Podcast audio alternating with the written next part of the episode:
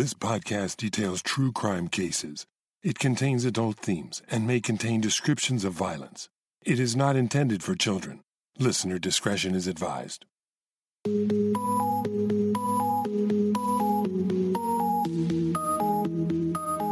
Thank you for joining me for today's episode of Once Upon a Crime. We're in the series Deadly Therapy. In this episode, I'll tell you the story about a woman who enters therapy as a teenager and then into an inappropriate relationship with her therapist. She will eventually marry the much older man, and years later, accuse him of physical abuse and mind control. When the relationship ends with one of them dead, it is left to determine was this a case of self defense or a cold blooded murder? This is the last chapter in the series, Deadly Therapy, the story of Susan Polk. Sunday night, October 13th, 2002, was the end of a long weekend for Dr. Felix Polk. His 19 year old son Adam had arrived on Friday from college to spend the weekend with his parents. He was also picking up his dog to take back with him to the University of Los Angeles. On Sunday morning, Dr. Polk and his youngest son, Gabriel, age 15, awoke very early to make the six hour drive from Orinda, California, to Los Angeles to drive Adam back to college. By the time they returned home that same evening, it was after 10 p.m. Exhausted, Dr. Polk undressed and fell into bed wearing only his boxer shorts. There was nothing out of the ordinary about the next day, Monday, October 14th, at the Polk house. Susan picked up Gabriel from school in the afternoon and drove him to a blockbuster video store to rent a movie. When they returned, she made lunch for the two of them. Susan busied herself with chores, including the laundry, while Gabriel passed the afternoon watching the video and working out in their home gym. He was waiting for his father to return from his office. He was a busy psychotherapist and also a professor of graduate and doctoral studies at a nearby university. Gabe and his father had plans to attend a baseball game. Dr. Polk was a big fan of the San Francisco Giants and they had both been looking forward to this outing. So it was odd when his father didn't return home at the usual time. Gabe grew even more concerned when it began to grow late and his father still hadn't arrived. He called his dad's office, but there was no answer. He asked his mother if she'd seen or heard from his dad that day. She said she had not. Gabe didn't find this too unusual since his parents were estranged. In fact, they were in the middle of divorce proceedings and things had grown so contentious that his father had begun sleeping in the pool house just that weekend. Gabriel decided to see if his father, perhaps wanting to avoid his wife, had gone straight to the pool house and to bed. The Polks lived in the upscale Northern California town of Orinda.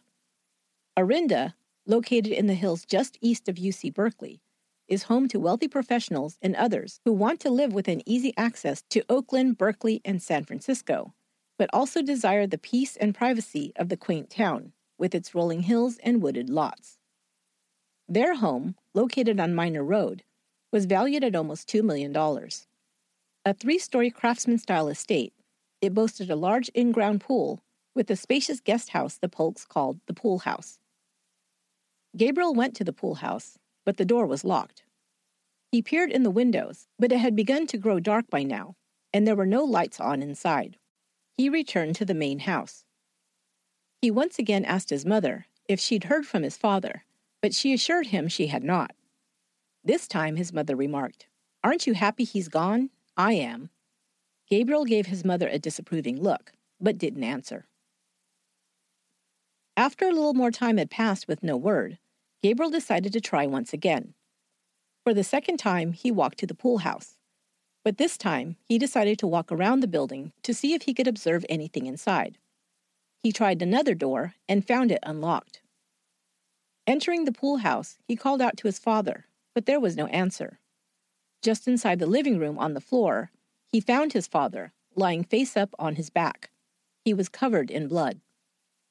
Gabriel rushed back to the main house and grabbed a cordless telephone. He took it outside so as not to be heard by his mother as he dialed 911. When the operator answered, he told her, My mother shot my father.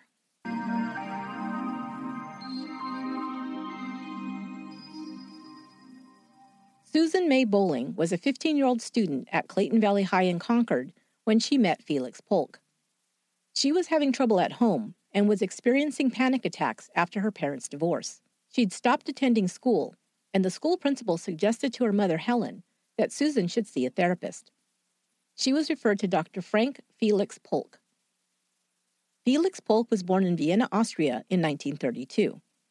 His family was wealthy but when his father was arrested by the Nazis, the family had to flee their home and hide out in the French countryside.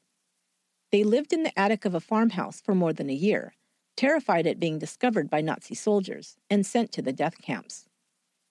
Felix's father was able to escape to France as well, and after placing ads in French newspapers looking for his family, they were eventually reunited. They all escaped to Spain, where they converted to Catholicism to gain entry. They eventually immigrated to the United States, settling in New York. Felix Polk served in the Navy before returning to school to receive his doctorate at UC Berkeley. He then studied under Anna Freud in London, where he developed his model of therapeutic work with adolescents.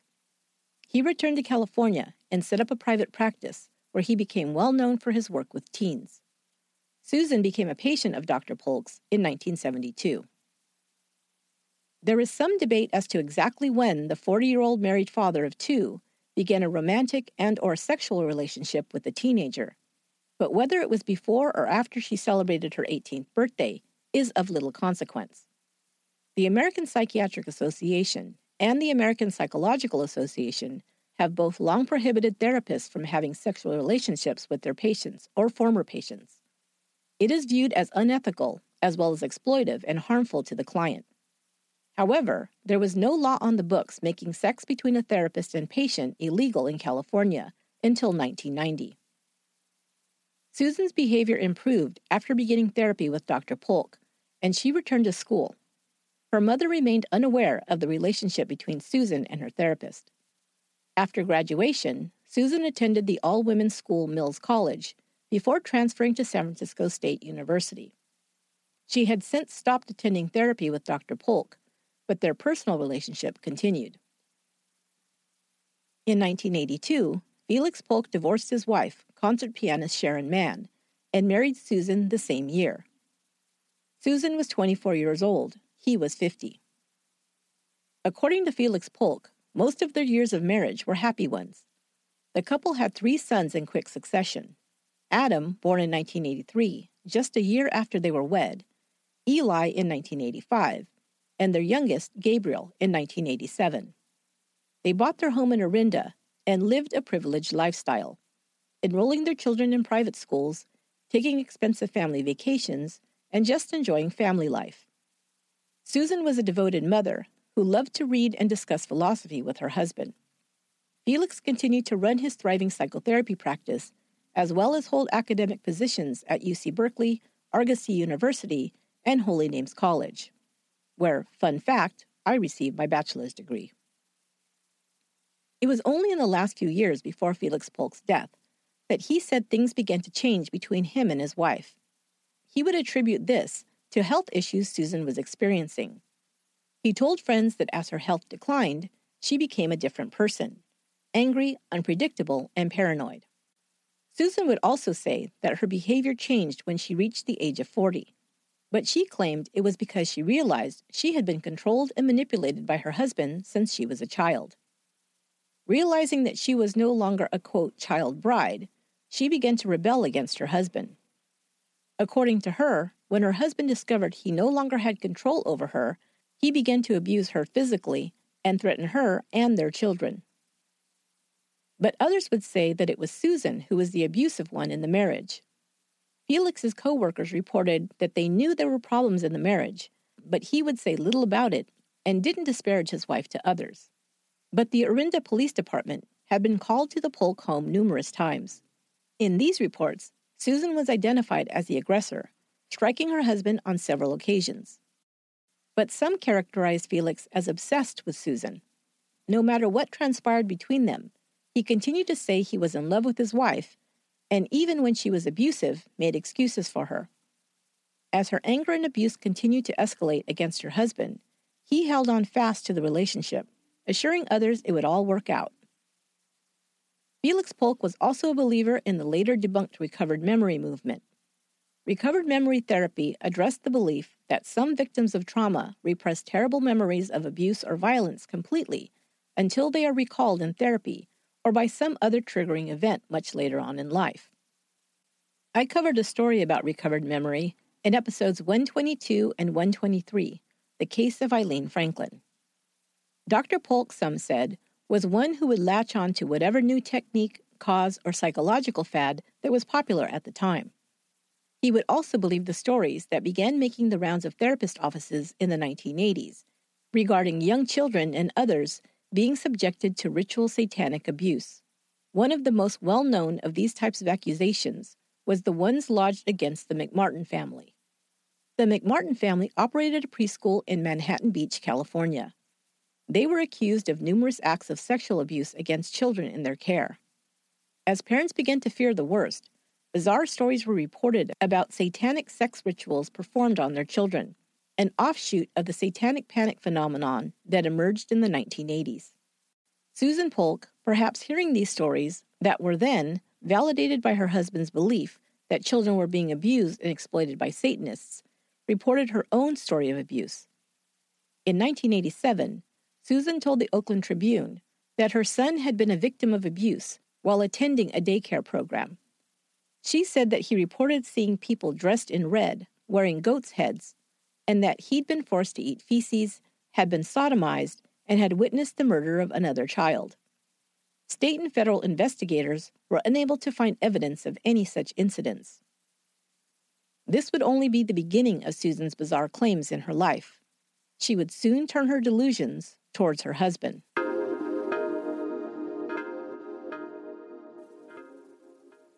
By the late 1990s, Felix and Susan Polk's marriage had turned ugly. It appeared that Susan was experiencing mental health issues, which caused her to become increasingly paranoid and delusional. She began to identify Felix Polk as the source of all her problems. She was angry and made bizarre claims against him. She said he'd hidden $20 million in a Swiss bank account. She also said that he was a member of Mossad, the Israeli intelligence agency. Susan also now claimed that she was psychic and had predicted the September 11th terrorist attacks. She believed that Felix had hypnotized her, and while she was in a trance, extracted this information from her to report to the Mossad.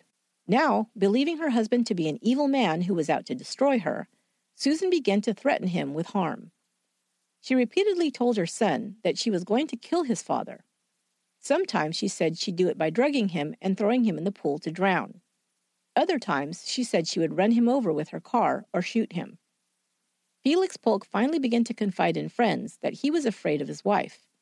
He said she'd purchased a gun, and he'd become so fearful of what she might do that he took to barricading himself in another room at night when he slept.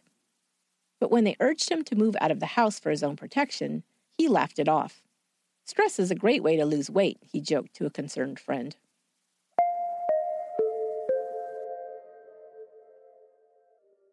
In 2001, after 20 years of marriage, Susan Polk filed for divorce. She left their home in Orinda, in effect, abandoning her children. She continued to make allegations and threats against her husband. Felix then retained his own divorce counsel and in his filing stated that his wife, quote, could be violent, unpredictable, and possibly dangerous, unquote. He also stated, For the past three years, I and our sons have been living in a sort of emotional hell with Susan becoming more and more explosive and delusional.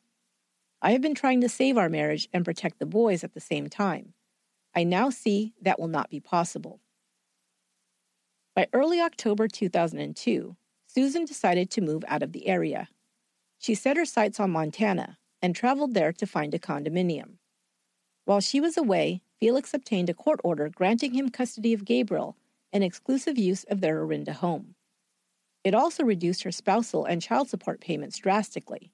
She had been receiving $6,500 per month, but now the amount dropped to about $1,500 per month. When Susan was informed of this court order, she called Felix and they got into a heated argument. She again threatened to kill him. He reported her threat to the police. Susan returned to Orinda on Wednesday, October 9th. The next day, she arrived at the house and talked Gabriel into helping her move his father's bed and other possessions out of the home and into the pool house. When Felix returned home from work that day, he and Susan argued again. The court had prohibited Susan from living in the house until the divorce was settled. She refused to comply with the court order. Susan had left their home months earlier, after which Felix had taken measures to protect himself from her threats. But she now insisted it was her right to live in the house, and he had to leave. The argument escalated with Susan once again threatening to kill him. The police were called once more. This time, Felix decided to leave the house, checking into a hotel for a couple of days. Gabe decided to go with him. The next day, Friday, October 11th, Adam returned home from UCLA. He'd come for the weekend to pick up his dog to take back with him. Things were tense and unstable at home, and he didn't want his dog left alone or getting loose and running off. He spent the weekend at the house, planning to return to Los Angeles on Sunday. Early Sunday morning, the three Polk men left Orinda and spent the day together driving to Southern California. They dropped Adam off in the afternoon and Felix and Gabriel returned home, arriving in Orinda after 10 p.m. Gabe said goodnight to his father and entered the main house, while Felix walked to the pool house to go to bed. It was the last time he'd see his father alive.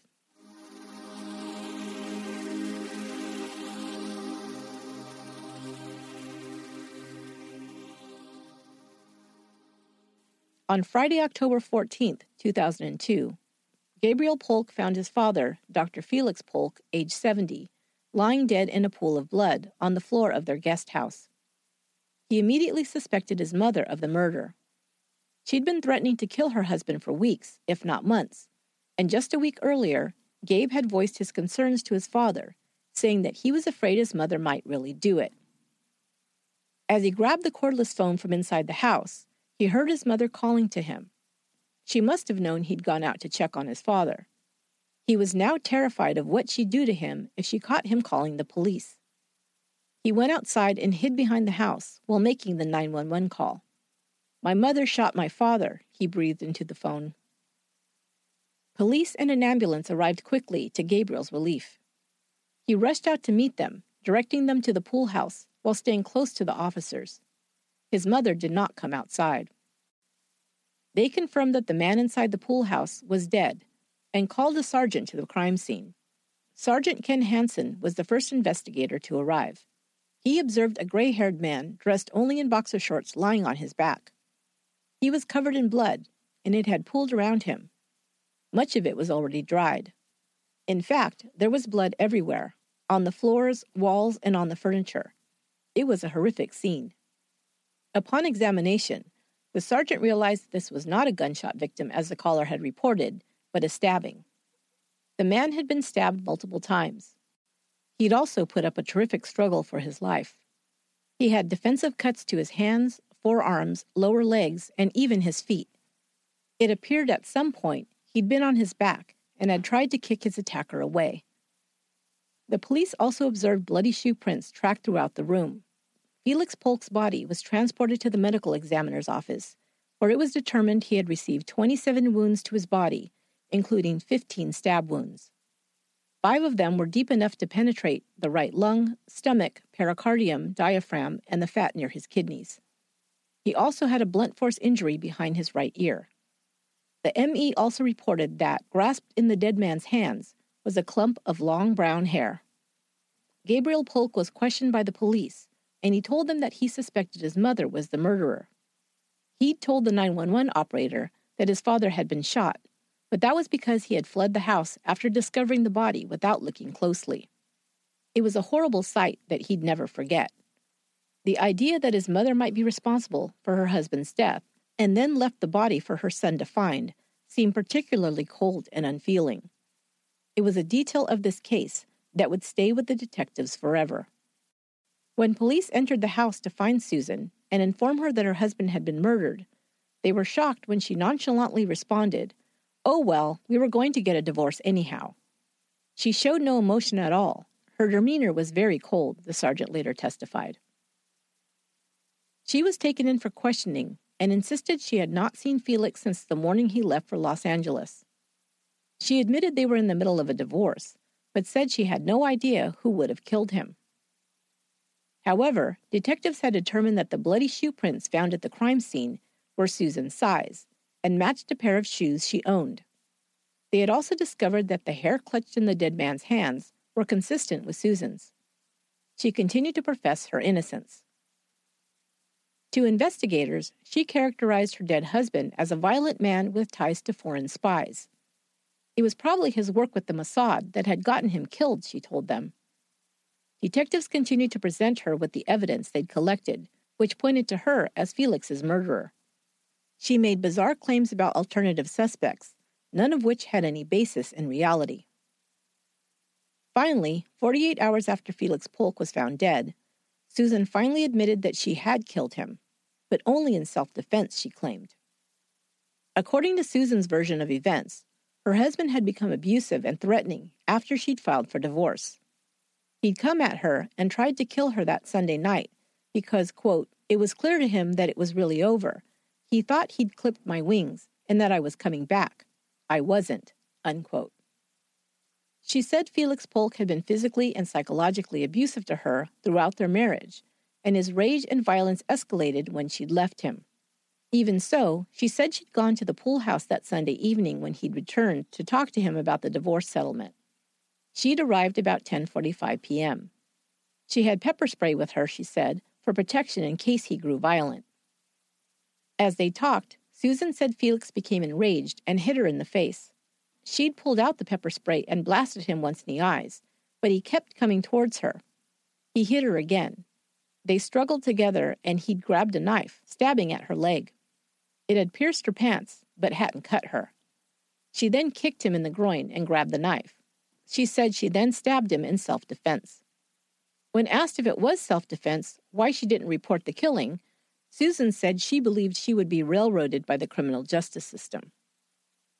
But Gabriel reported that his mother had behaved completely normally the entire day leading up to his discovering of his father's body. She pretended not to know where he was and had plenty of time that day to wash her bloody clothes and clean off the murder weapon, a kitchen knife she'd washed and placed back in a drawer.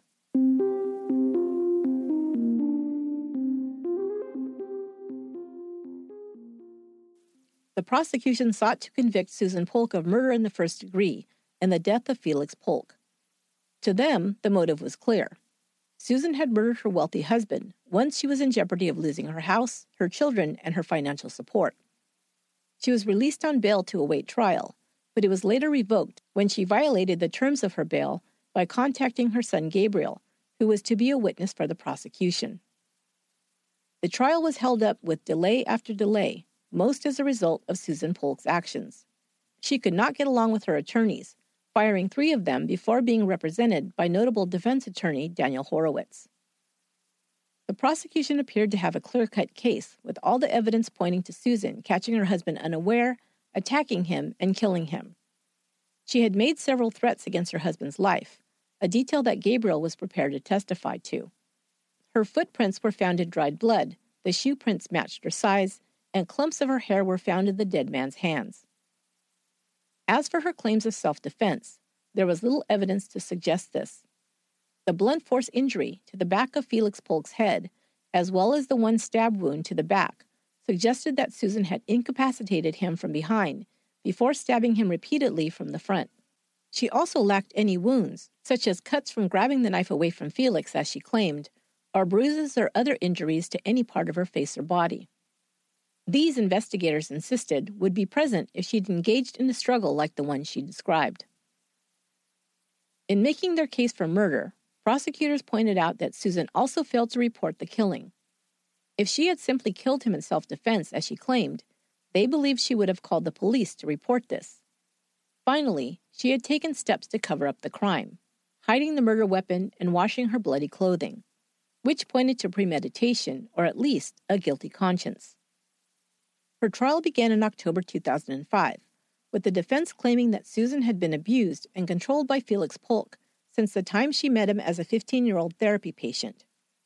Susan claimed that beginning early on in their therapy sessions, Felix had drugged and raped her and continued to sexually abuse her throughout her teen years.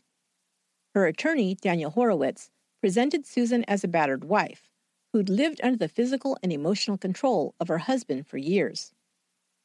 But on October 15th, Daniel Horowitz returned home to discover his wife, 52 year old Pamela Vitale, beaten to death in their home. With the attorney unable to return to court while dealing with the aftermath of this tragedy, Susan Polk's murder trial was then declared a mistrial. When the second trial began, Horowitz returned to represent Polk, but she had begun criticizing her attorney in the media, saying he'd been inattentive to her since his wife's murder.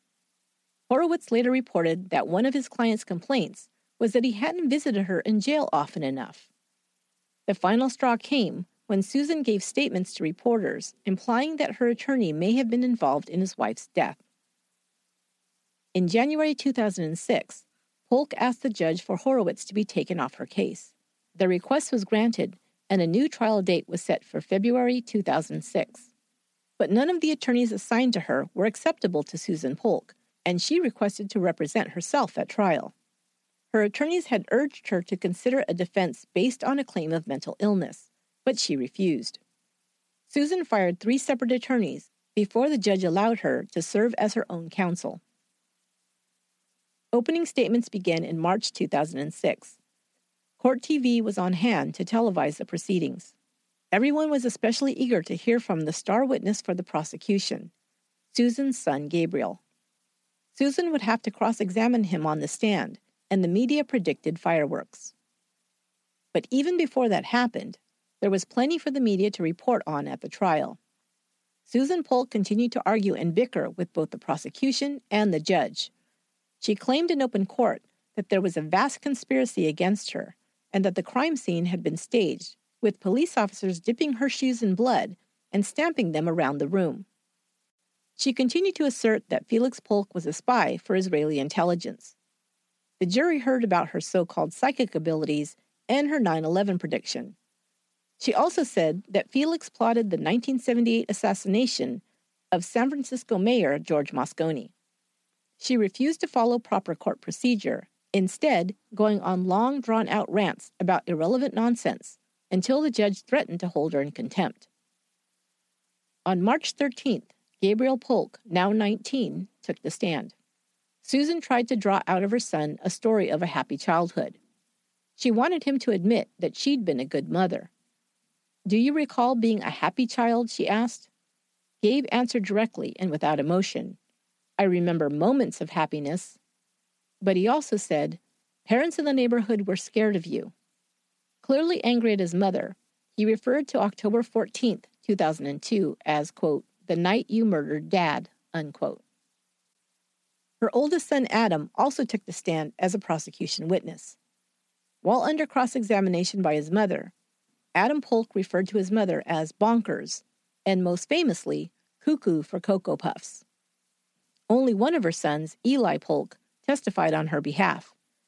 He had not been living at home at the time of his father's murder, as he'd been serving a juvenile sentence in the California Youth Authority.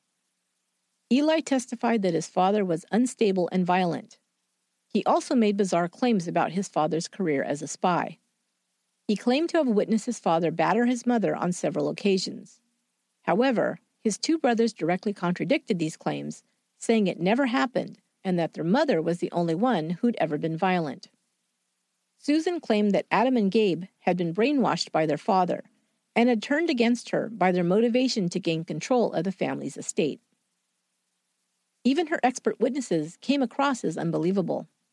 She called to the stand a psychic detective to testify to her own abilities as a psychic medium. Dr. John Cooper, an expert on forensic pathology, testified for the defense that Felix Polk's cause of death was due to acute coronary insufficiency due to severe coronary artery disease.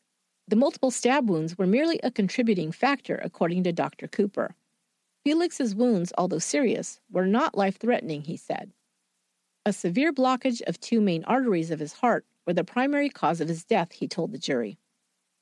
He also told the court that he would have listed Felix Polk's cause of death as natural rather than homicide. Clearly, the jury could see that most of Susan's defense was not based in reality.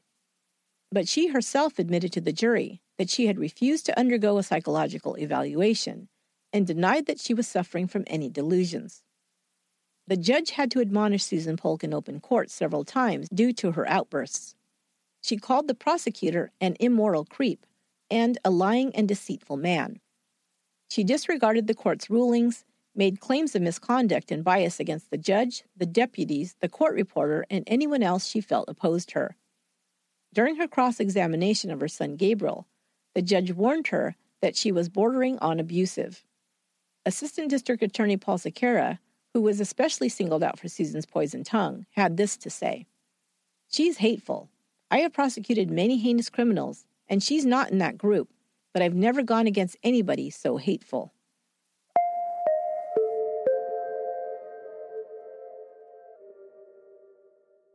On June 16, 2006, Susan Polk was found guilty of second degree murder. The jury would report that they found neither the testimony of Susan or Eli Polk credible. They felt Eli's testimony was coached by his mother. They also did not find any evidence of abuse or battery by Felix Polk towards Susan, and her character assassination of him did not win her any points with the jury. Numerous attorneys declined to represent her before her sentencing. Her mother, Helen Bolling, asked the court to have compassion on her daughter, saying that she'd, quote, been in prison since she was 14 years old, unquote. Susan continued to claim that Felix Polk had abused her since she was a child, but it was pointed out that it had been only after 24 years that Susan had made any claims of abuse against her husband. Other friends would say that both Felix and Susan had told them that their sexual relationship began years after they first met. At her sentencing, the judge conceded that although their initial relationship may have been unethical and problematic, this should not be considered a mitigating factor in her sentencing because it was not an issue put before the jury at trial. If Susan had agreed to a psychiatric evaluation and or a mental health defense, the jury may have been allowed to consider that her inappropriate teenage relationship with her therapist was a contributing factor to her mental state and ultimately the murder. Susan Polk was sentenced to 16 years to life in prison. Having already served three years behind bars, she would be eligible for parole after serving 12 more. But Paul Sequeira said he doubted that would happen. She will have to earn her way out, and the chances of that are slim, he told reporters. He added, She has no remorse. She is still defiant, and I think she will be until she draws her last breath.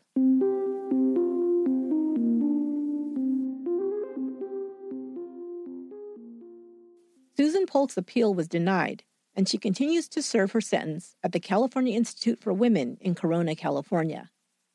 Just recently, in May 2019, she went up before the parole board for the first time. Not only was she denied a parole date, she was also kicked out of the hearing by the board halfway through the meeting. She decided to act as her own attorney at the parole hearing as well. She immediately began arguing with the board commissioners.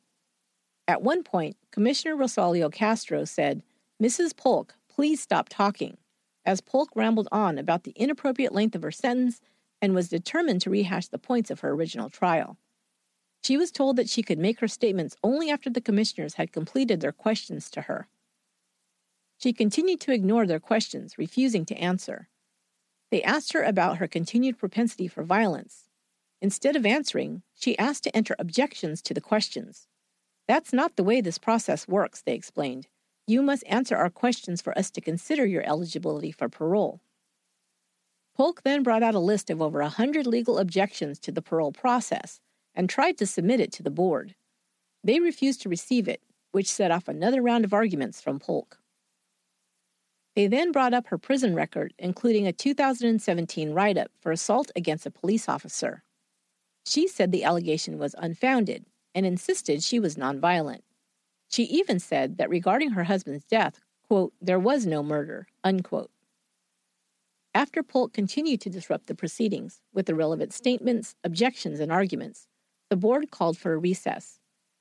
They decided to continue the hearing without her present, and she was returned to her cell. She was non responsive, refusing to cooperate with the process here of questions and answers, Commissioner Castro reported.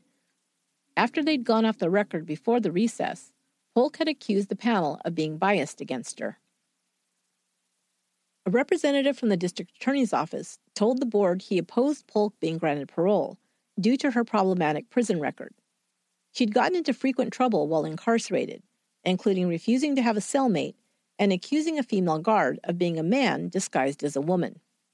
Eli Polk spoke at his mother's parole hearing, saying that the murder of his father was an anomaly and that his mother had never been a violent person, quote, up until that incident, that violent incident, unquote. Susan Polk told the board that she and Eli had stayed in touch. Polk said, I told Eli I want on my tombstone, no one could have asked for a gentler, sweeter mother. Susan Polk was denied parole.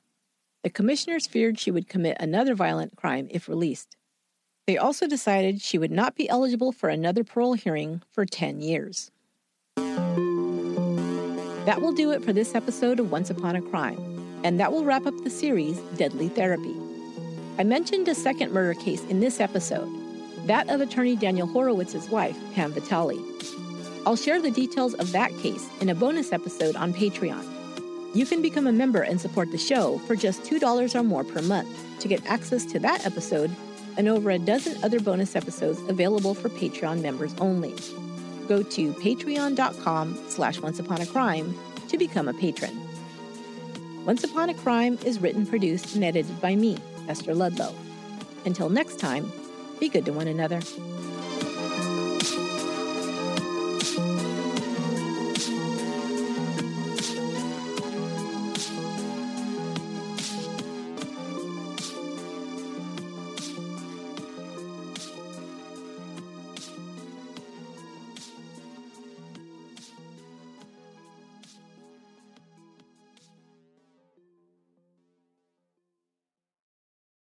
Angi has made it easier than ever to connect with skilled professionals to get all your jobs projects done well. If you own a home, you know how much work it can take, whether it's everyday maintenance and repairs or making dream projects a reality.